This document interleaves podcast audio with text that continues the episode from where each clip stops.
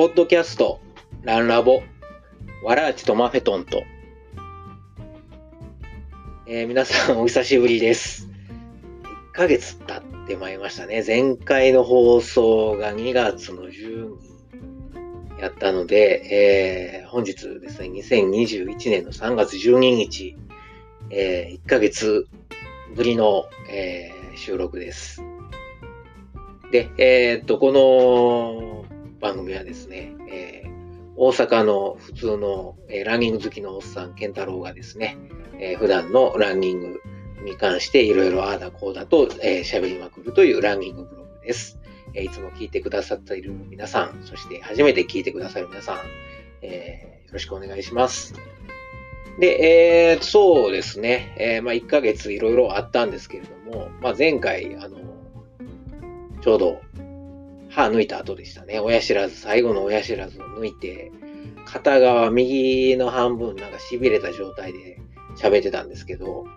まあなんかちょっとお聞き苦しいところもあったかもしれませんが、今回も復活しました。ただ、この間抜いた時に1週間走ってへん言うてましたけど、いやもう実は最終的には10日間走れなくて、そんなに走らんかったんで、ほんま久しぶりなん、久しぶりというかほんまに久しぶりなんですけど、はい。おかげでね、あんまりこう、はい。やっぱ10日も走らんと飽きませんね。だいぶ落ち、走力というか、ななんていうかな、うん、落ちましたね。はい。で、あのまあそこから、えー、持ち直してきたところ、みたいな感じです。はい。で、えー、昨日は3月11日、あの2011年の、え、東日本大震災からちょうど10年ということで、まあ、あの、まあ、10年やから何やねんっていうところですけど、まあ、節目みたいな感じでいろいろ報道等でも、テレビなんかでもね、特別番組とかやってましたけど、皆さん、あの、10年前、どうされてましたか？僕はちょうどですね、あの、カタール、中東の今度ワールドカップがあります。あの、サッカーのね、ワールドカップがあるカタールに、えー、住んでたんですよ。で、まあ前もちょこっと話したかもわかんないんですけど、2006年から7年間、カタールで、まあ日本語を教えてて、でちょうどその2011年の3月の11日っていうのは、あのー、カタールで、えー、スポンサーについてもらって自分で日本語学校を作るぞっていう、ほんまの、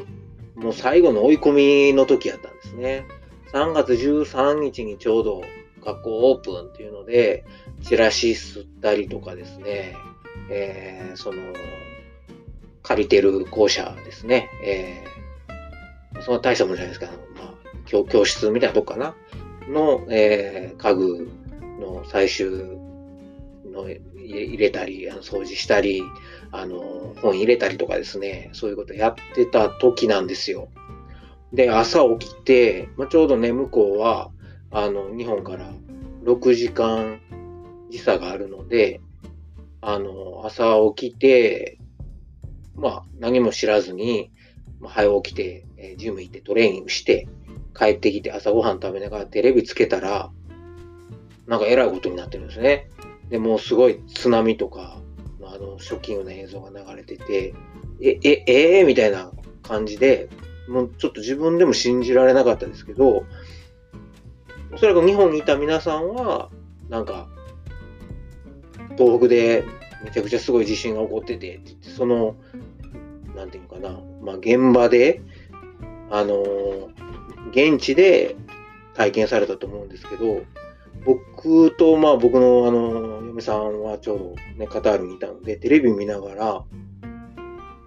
パニック状態、何が起こってんねん、日本で、みたいな。え、これほんまに、ほんまの話な、みたいな形で、しかもテレビでからしかね。で、しかも、ニュースが全部英語やから、はっきりとわからないし、すぐにこうネットで、あの、いろいろ読んだりもしてるんですけど、やっぱ日本もまだその、起きてすぐだったので、あの、あんまり情報も上がってこない。ただ地震があったみたいな。で実家に電話、実家はあの、大阪なんで、あの、聞きましたけど、いや、もうなんか、ニュース見ててもえらいことになってるみたいや、いうところで、そんな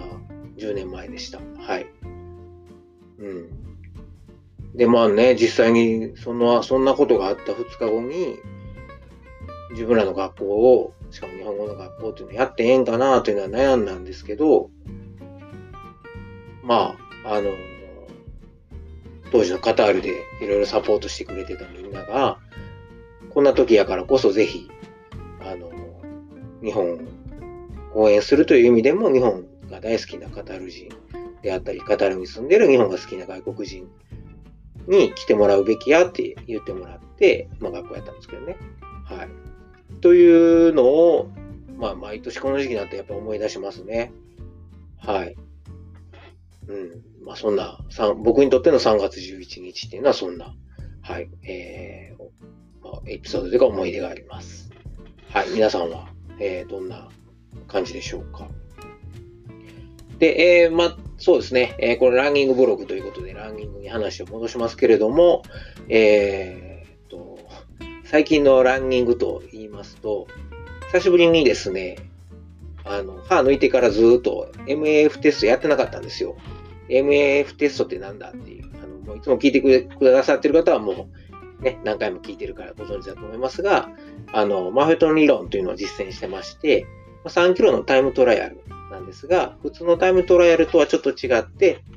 まあ、あの、自分の最大エアロビック心拍数、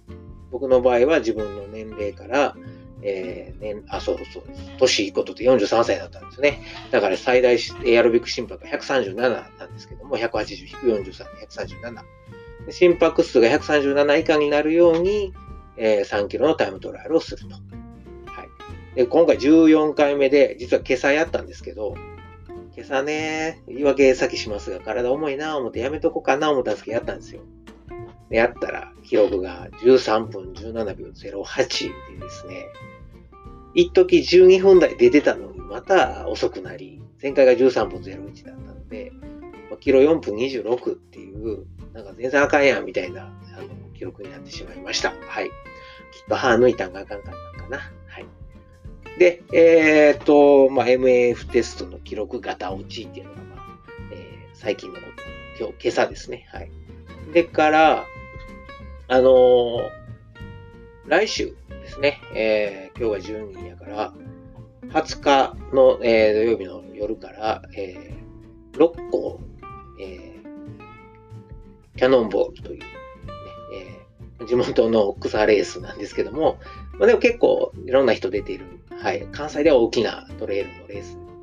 かな、はい、に参加します。で僕は、あのー、まあ、どんなレースかというと、六甲山の重曹、前山重曹というのがあって、だいたい44、5キロなんですけど、あの、それを、まあ、あの、スピードという、えー、カテゴリーの場合は、1回重曹。で僕は出るのはパワーというので、往復で、えー、するんですけども、あの、スマですね、スマ浦公園というところスタートして、宝塚のエンページっていうところで折り返して、もう一遍スマ浦公園に戻ってくるという、えー、コースです。だいたい、どのぐらいなのかな獲得標高2500から3000ぐらいかな ?3000 ぐらいですかね片道で。なので往復6000ぐらいになるんじゃないかなとは思ってます。はい。距離としては多分90キロぐらい。なんかレースのあの、あれには、あの、案内には、え110キロって書いてるんですけど、いや、そんなないやろ、みたいな。この間もトレーニングで、妻から走ったんですけど、まあ45キロぐらいでしたね。はい。そんな感じで、えー、キャノンボールに向けて練習をしています。では今日も、えー、よろしくお願いします。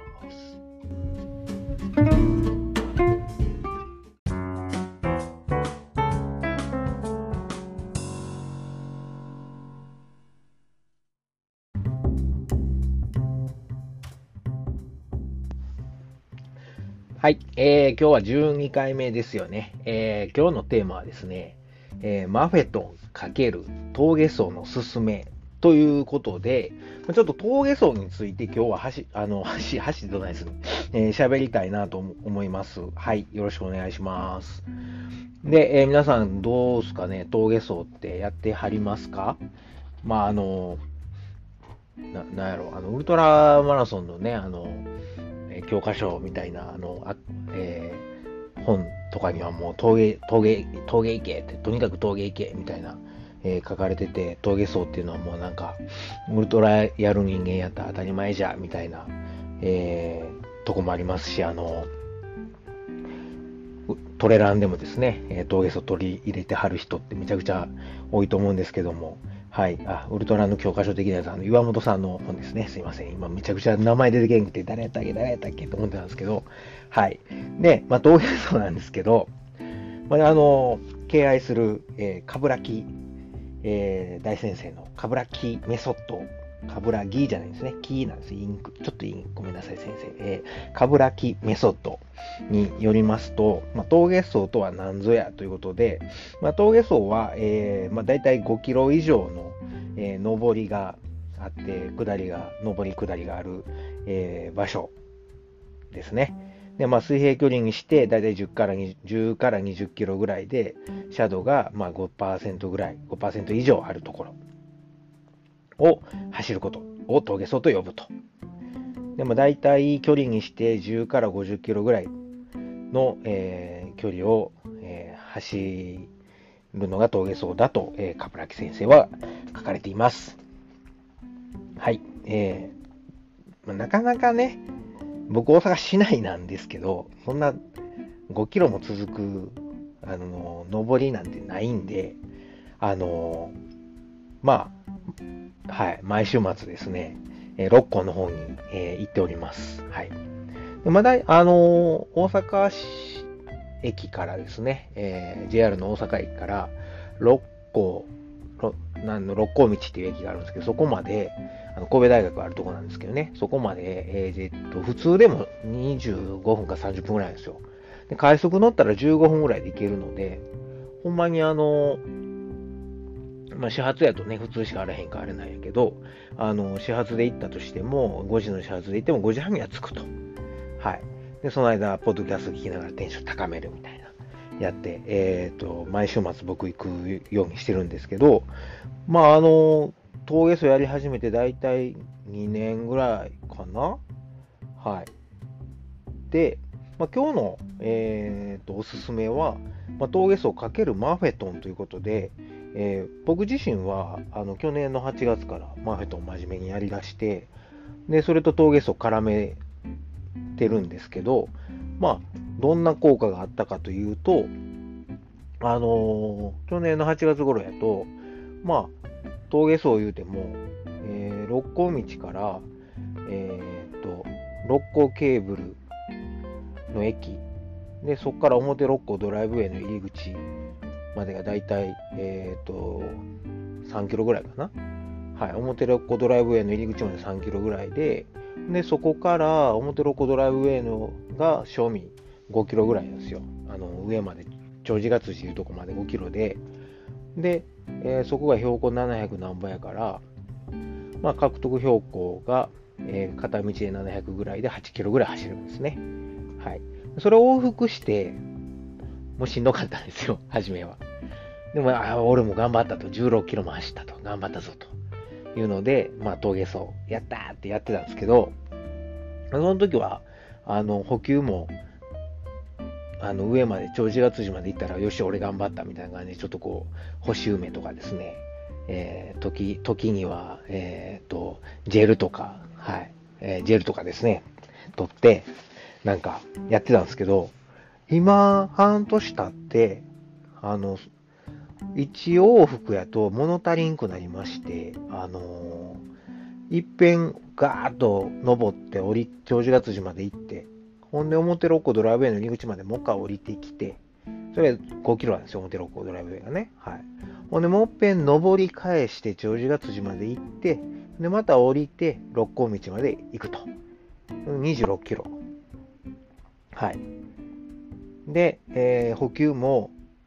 なんかね、上でやってたけど、今や水しかなくてもいけると。そういう感じになりました。はい。まこの半年でそういう感じで、であとは元、あのマフェトンなんで、まあ、最大エアロビック心拍数、僕の場合は、えー、180から年齢、えー、40、あ、そう、43歳になったんですよ、この間ね、2月18日に。せやから43引いた137、はい、137まで、えー、心拍数、えー、上げてもいいということで、そこでの範囲内で走ってるんですけど、まあね、初めの方はもう、あれですよ、ちょっと走ったらピーピーピー言うて、もう140超えました。しゃあない歩くかと。また下がってくるんで、また走ると。またピーピーピーって上がる。みたいな感じで、まあ、そのやりとり ですね、あの、何回もあったんですけど、まあ、今は、基本的に体調悪ない限りは、まあ、あの、そうですね、137ぐらいで、登れるようにずっと走ってても大丈夫みたいな感じになりましたね。はい。ただ、あの、冬場は気をつけてくださいね。僕もそうやったんですけど、あの、えー、僕はガーミンのインスティンクトなんですけど、えー、この心拍っていうんですか、この時計の心拍やと、えー、すぐ上がっちゃうんで、冬場。あの、えー、胸の心拍ベルトですね、つけて、えー、そこにジェル塗っといて、えー、と、それで、えー、と心拍を測りながら走ることをお勧めします。はい。全然ちゃいますよ。20ぐらいちゃいます。はい。あの、心拍ベルトやと、まだ120 128とかやのに、時計の方見たら、なんでか知らんけど、138とか言って、とか148とかなってることがあって、何を信じたらいいかわからなくなって、もうあの、冬場はあの、時計の方の心拍はオフにしてます。はい。まあまあまあ、そんなわけで、何が言いたいかというと、半年ですごく、あの、その峠走やってても、距離も伸びたし、補給もせんでようになったし、心拍的にもそんな上がらずに上りが走れるようになりましたよと。そういう話です。プラス、下りですね。下りもバーッと飛ばすんですよ。で、心拍が上がらないので、下りだと。あのー、ペース3分50とかから4分半ぐらいのペースでビーッと飛ばせるんですよね。で、そんでも全然あの心拍が130ぐらいなんで、はい。で、それで、えっ、ー、と、走ってるんですが、その、それがスピード練習になって、体ですね、え筋肉とか、えー、体に刺激が入って、まあ、あれですよね、MF テストの結果もようになった。はい。と言いつつ、さっきは下がった言うてましたけど、まあ、あれは歯が抜いて10日間休んだせいやと僕は思ってます。はい。それまで結構右肩上がりに、えー、っと、ええ感じで結果出てたんで、まそれは峠走のおかげもあるんちゃうかなと思っています。はい。で、えー、まあ、峠走の、えー、おすすめっていうことで、まあ、僕はこんな効果出たよということを今、えー、言ったんですけど、まあね、えー、峠走、なかなかやるとこないと思うんですけど、まあ、僕、関西近辺の方とかはぜひ6個をおすすめします。僕がよく行くのは、あの表六甲ドライブウェイ、さっき言ったところですね。えー、六甲道の駅から、まあ、あの半径と6個になるんですけど、まあ、そこから、えー、神戸大学の前を、その坂も大概なんですけど、登って、で、えー、ロコケーブル下、で、表六甲ドライブウェイの入り口、で、そこからずっと登って、長寿ヶ辻まで。はい。大体、えー、っと、最、標高が700何倍やったと思うんで、で、そこを、えー、先も言いましたが、えー、一回降りてきて、で、表ロコドライブウェイの入り口からもう一回登り返して、長寿が辻で、えー、降りてくると。この往復やるんがね、僕はおすすめです。これやると、あのー、まあ、あの、綺麗なね、終わった後に、あの、標高のこのグラフが二コブラクダになるんですよ。でまあ、それが綺麗やからやれというわけではなく、その、一コブ目終わって、わーってめちゃくちゃ気持ちよくね、ヘラーって言いながらこう降りてきて、はーっていう時に、気持ちいいってなってる時に、またくるって、くるって振り返って、もう一回登り返すんです。この時の、メンタルのまたかっていう、登り返した瞬間のメンタルのよっしゃ、頑張らな、なんか、なんていうかな、もう頑張らなっていうか、重さと、ほんで、あの、またかっていうのと、ほんでから、足がそれまですごく気持ちよく、重力だけでビューって、ほぼ筋力使わずに重力だけで走れてたのに、急にまた、登らなあかんっていう足の、なんか、あの、肉体的な辛さ。あれはめちゃくちゃええ練習になってると思います。あれが、あれやってると、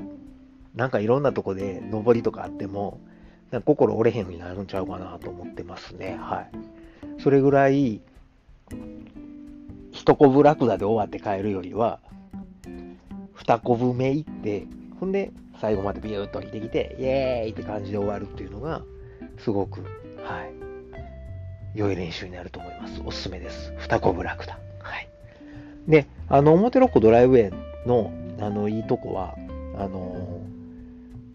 入り口のとこから、あの、看板が立ってて、標識が立ってて、キロごと、100メートルごとに、あの、ちゃんと表示がされてるのと、あと僕が好きなのは、あの、ナンバーなんぼって言って、だんだんカウントダウンされていくんですよね。確かナンバー50ぐらいかな、48か50ぐらいから始まるんですけど、そこからずーっと数減っていって、それ何の看板かというと、カーブの数なんですよ。で、そのカーブがいくつこう、まあ、あの、言うたら山を一直線に登っていくわけにはいきませんから、こう、つづれ折り、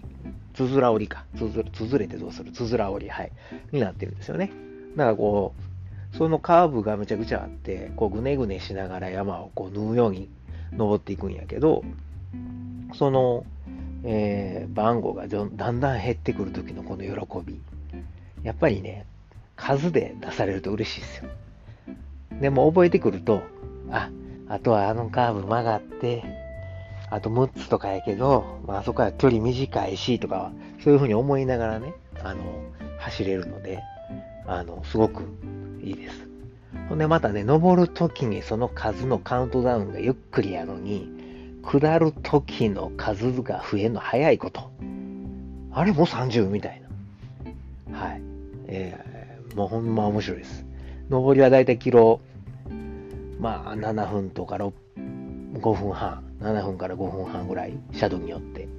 ですが、下りはまあ4 3分5、3分45とかから4分半ぐらいでビャーっと飛ばせるので、その、こう、なんていうかな、落差みたいなところも体へのあの負担が全然違って、2通りのトレーニングをできるので、すごいいいあの刺激になりますし、あと、下りの時なんですけど、おすすめは、手を下にして、ちょっと伸ばしてだらーんと垂らしながら走ると、すごく重心が下がって、あの、えっ、ー、と、なんていうかな。楽に走れます。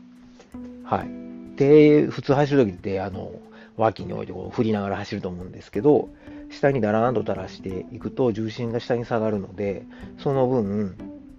安定してこう、えー、転げ落ちるような感じで、まあ、転げ落ちたらあかんですけど、重力を使って、えっ、ー、と、足の真上に上半身の重心がパンって乗ってくるような感じで降りていくとブレーキかけずに下れるのですごく楽にいけます。はい。でそうすると心拍も上がりにくいので、ブレーキかけると心拍上がるですね。はい。ので、それをやると心拍上げずに、あのスピードも結構出せて、しかも筋力使わずに、はいスピえー、体はでもスピードのになれることができるっていう、はい、いい力を抜いて速く走る練習になるので、峠走のそこすごくメリットだなと思います。でこれはマーフェットの理論でもダウンヒルトレーニングっていうのは進められてて、まあ、ダウンヒルトレーニングとか、あの、エアロビックインターバルっていうのはエクストラのトレーニング進められているので、それにまさに当たるなと思ってます。ただ、あのブレーキかけながら走っちゃうと、逆に筋肉とか、まあ、マフェトン先生がよく言ってるあの故障につながってしまうので、そこは気をつけて、手をブランと下げて、重力で楽に速く走る練習。はい。です。それは峠走、そうですね。あともう一個僕、時々行くのは、あの、えー、と、どこや。桜宿川かな？桜宿川の、桜宿川の駅から、あのー、走っていたとこに、えーと、東六甲ドライブウェイっていうのがあって、そこも峠走できるし、あのやってる人多いですね。ただそこの場合は、えっ、と、結構、あ、そこのいいとこは、六甲の最高峰まで行けるから、えっ、と、標高900何倍や ?34? えー、何倍って忘れたけど。えー、ごめんなさい、六甲さん。はい。えっ、と、最高峰まで行って、降りてこれるので、標高稼げます。ただ、距離結構あるんで、さっき言った二コブラクダ、もう一回じゃっていうのは結構きついから、うん、どっちがいいかな。僕はやっぱ最近は表六甲で二コブラクダで、獲得標高1100とか200ぐらいで帰ってくるっていうのが多いですけど、東六甲も結構走ってはる人多いですね。はい。どっちもいいと思います。なとこかな。で、えっ、ー、と、うん。関西の人やったら東六甲ドライブウェイとか、まあ、あとは表六甲ドライブウェイ、あとは西六甲ドライブウェイだっけ、あの、えー、六甲山牧場のとこの、はい、から下っていくのもおすすめと聞きますが、僕はちょっとあの帰り道が遠くなるんで、使ってないんですけど、はい、えー、関西の人おすすめです。で、まあ、関西じゃない人、これ聞いててもなんやねんと思ってはるかもしれませんが、まあ、あの、趣旨は峠層いいよっていうこと。プラス、マフェトンと絡めるとなおいいよっていうこと。はい。あとは、まあ、あの、6個ええとこなんで、関西方面、大阪方面来た時はぜひ、えー、ついでに走ってくださいというとこですね。はい。あとは、そうですね、えー、っと、まあ、僕、いつも土曜日か日曜日の始発乗って、さっき言った六甲道から、あの、5時半とか6時ぐらいにはもう、表六甲ドライブウェイを走ってるんで、もしよかったら、えー、皆さんも来てください。ほとんどいないですね、人。1人か2人ぐらいしか会わない。あとは自転車で登ってる人が2、3人。時々大学のクラブかな？学生さんらしき人らがグループで走ってありますけど、まあまあ、密になることもなく、あの、本当に車も少ないので朝は、すごい走りやすいです。ただ冬場寒いんで、あの、先月なんかは、もうね、長寿月寺まで行くと雪積もってましたし、はい。ちょっと今はサンダルじゃなくて靴で走ってますけど、またそろそろ暖かなったらサンダルで行こうかなと思ってます。えー、ぜひですね、えー、表六甲、朝僕を見かけたら声かけてもらったら、一緒に走れたりするとすごい嬉しいですけど。はい。で、えっ、ー、と、まあ、マフェトンと絡めるという話で、まあ、ダウンヒルのトレーニングにもなりますよっていう話をしました。で、あの、本当に大事なのは、無理やり登ることではなくて、心拍の、えー、アロビック、最大エアロビック心拍数の範囲内で、登って下るっていうのをやる。で、初めにも言いましたけど、それをやると、僕はもう半年で、あの、距離も伸ばせたし、心拍も上がりにくくなったし、すごい効果は出たと思ってます。はい。で他には、まあ、そんな5キロも、5キロ以上も走るような峠あらへんよという人には、あの、坂道インターバルもおすすめですね。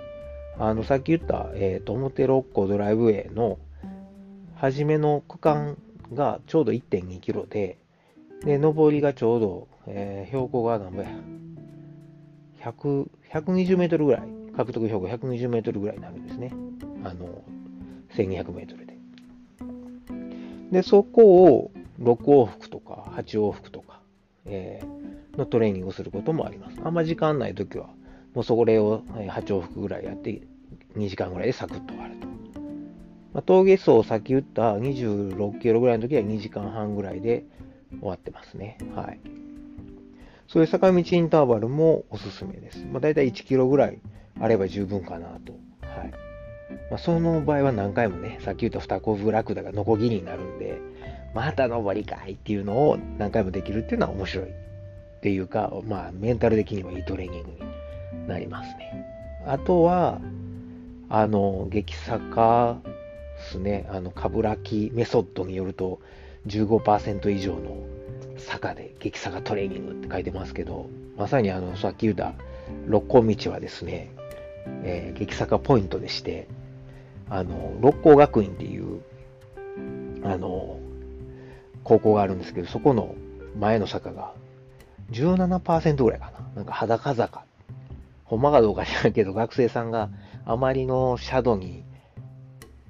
え、あ、あ、え、夏場汗かきながら登るときにも裸なんて登ってたから裸坂っていう、という、ほんまか嘘かわからんことが何かに書いてましたけど、と、あとは、あの、マヤ山登るときに使うあの、えー、曽我谷、曽我谷道かな？の山道行く手前に長峰坂っていうのがあって、そこが最大斜度18.5%なんですよね。で、大体片道650メートルぐらいあって、そこの激坂、ま、激坂というか坂をインターバル、はい、えー、6本とか8本とかやるっていうのもなかなか面白いですね。まあ、8本やっても大体 10, 10キロちょいなんで、はい。その代わり、えー、獲得標高が600メートルぐらい、10本で。うん、10本じゃ8本か。だから大体1時間半ぐらいで、えー、っと、10キロぐらい走って獲得標高600メートルぐらいなるんで、これもなかなかのいいトレーニングになります。ただもう全然スピード出せないですけどね。下りも全然そんな坂急すぎて、あの、それこそブレーキかけながらないと走れないですけど、もうだらだらゆっくり走ってますけど。はい。ただ、あれやっとくと、まあ、あの、よくね、トレードミルで15%以上とかで走ってる人いると思うんですけど、あれと同じような練習になって、まあ、山とかでも、大概の坂は、まあ、こんなもんかって言って走、あの、うん、走れますね。もう、もう無理とかじゃなくて、あ、俺これぐらい出したことあるな、みたいな感じになるので、あの、そういうちょっとこう、自分の中のキャパ広げる意味でも、激坂トレーニングはちょいちょい入れたらええんちゃうかなと思います。はい。あとは何かあるかな。うーんと、まあ、坂トレに関してはそんなとこですね。で、あの、いつも、あの、そういう、えっ、と、峠走とかやった後なんですけど、まあ、あの、やってる最中水しか取らんけど、終わった後は、あれっすね、あの、お楽しみで、あの、えー、プロテインをいつも飲むようにしてます。で、あのー、ね、高校生みたいですけど、あの、ザバスのプロテインシェイカーの中に、前も紹介した MCT オイルのあの、仙台正山館さんが出してる MCT プロテインっていうのがあって、あれのココ味めっちゃうまいんすよ。あれを、あの、大さじ3倍シェイカーに入れて持っていっといて、帰りに六甲道のセブンイレブンで牛乳買うて、帰りの電車の中でおっさんがですね、シャカシャカシャカシャカやって、で、プロテイン飲みながら帰ると。だいたい朝9時ぐらいに帰ってますね。で、あとはもう一日9時半ぐらいには家帰れるんで、その後はもう一日家族と過ごすという、なかなか素敵な週末です。で、大体峠走は週に1回か2回ですね。で、まあ、あの、峠走やらない日は、どっちか土曜日か日曜日峠走して、もう1日は山走るか、もしくは両方とも峠走やるかっていうような感じで、まあ、天気とか、あのなんですかね、えっ、ー、と、山の道のコンディションとかによっても使い分けて練習してます。まあ、そんな感じで、あのおすすめなんで、皆さんもぜひぜひやってみてください。今日はあの、マフェトン×峠走という話で、えー、行きました。はい。聞いてくれてありがとうございます。でいつもね、長なるんで、これからちょっと短く、あの、他のポッドキャストさんとかね、みたいにこう、こう、もっと端的に短く、ちゃちゃっとできるようなもんもできたらなと思いますんで、またこれからも聞いてもらえれば嬉しいです。どうもありがとうございます。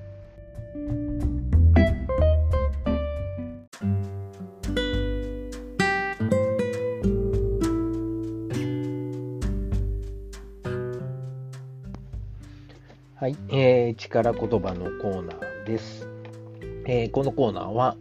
まあ、走ってる時ですね。まさに今日の峠走の話しましたけど、峠走の登りでですね、もうやめようかなとか思った時に、ぐぐぐいっとですね、背中を押してくれるであろう、力水ならぬ力言葉を私、えー、あ、あ申し遅れましたが、僕、日本語教師やってまして、初めて聞く人は、はい。えー、日本語教師健太郎がですね、選んでご紹介したいなという、そういう勝手に、勝手にご紹介するというコーナーです。で、えー、今日ご紹介する、えー、力言葉は、まあ、あのオープニングでも言いましたけど、えー、東日本大震災から 10, 10年ということで、あの、えー、神戸のですね、えー、阪神大震災の時に、えー、とできた曲ですね、えー、と神戸マラソンのテーマ、テーマ曲なんかな、えー、神戸マラソンのスタート前にみんなで、えー、黄色いはあの手袋ですね、えー、空に掲げてみんなで熱唱するんですけども、臼井慎一さん作詞の、えー、川島愛さんとか歌ってるあの、幸せ運べるようにという歌の中から、えー、この言葉をご紹介します。地震にも負けない強い心を持って亡くなった方々の分も毎日を大切に生きていこう。もうこれは特にあの説明必要ないと思うんですけれども本当にあの我々はたまたま巻き込まれずに生き残った。はい。いつまたああいう災害が起こるか分かりませんが、あの、亡くなった方々の分も、ほんまに毎日、えー、無意に過ごさず、大事に大事に生きていきたいなと。はい。やっぱりこの3月11日とか1月17日が来ると、まあ、そういうふうに、はい、あの、心にもっぺん刻むというか、はい、思い返すって、そういうふうな大事な言葉ちゃうかなと思います。はい。今日はもうすごい真面目な終わり方になりましたけど、えー、最後まで聞いてくださってありがとうございます。ほなまた。